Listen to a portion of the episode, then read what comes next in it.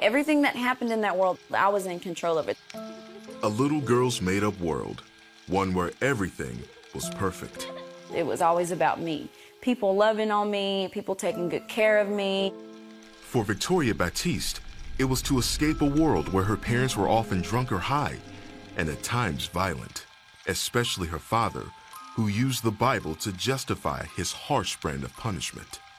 A few times of him slamming me on the ground and choking me, "Thine arm offends me, cut it off." Like he was saying that I'll just cut you off and leave you behind.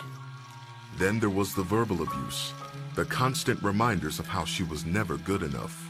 I hated myself, kind of felt like maybe something was wrong with me. When Victoria was 5, other voices entered her life, voices only she could hear. They started to tell me that I'm special and I'm not like other people and I can never be accepted. In the coming years, Victoria began exploring the supernatural, a search that led her to the study and practice of witchcraft. All the while, there were the voices encouraging her, leading the way. I felt like they understood me. The witchcraft became more to me than just play because I knew that stuff was real. Deeper and deeper I would go into it. Like I would, astral projection, that's where you project your soul out of your body and you travel in the spirit realm. That's where I felt like I had power. Even then, it didn't give her the power to escape the ongoing chaos at home. So when she was a teenager, she set witchcraft aside for another form of escape, opioids.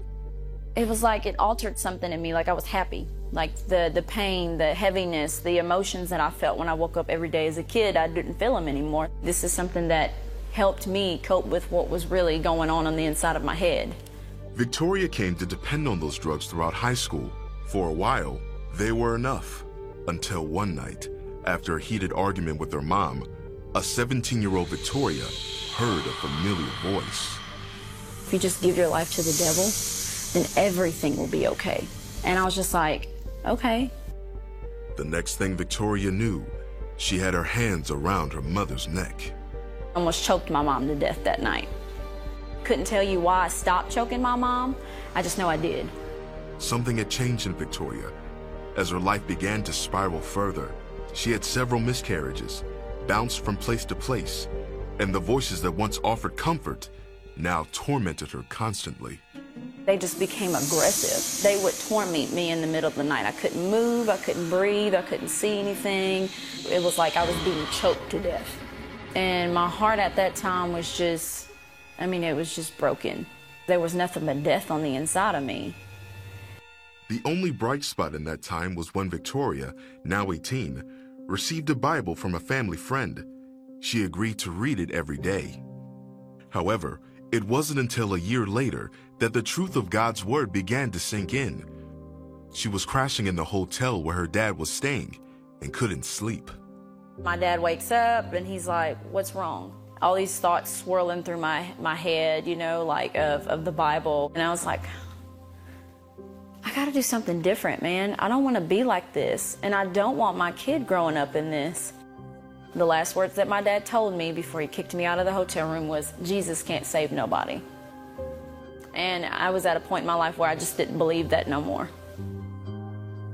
On the streets with nowhere to go, Victoria again heard a voice, a different voice that said, "Go to the church." My shoes broke. I literally just broke down in tears. And I was just like, "Devil, giving up is not an option. I'm not doing this anymore." In that moment, I felt like that's when I destroyed my contract with him. When she reached the church doorsteps, Victoria fell to her knees and cried.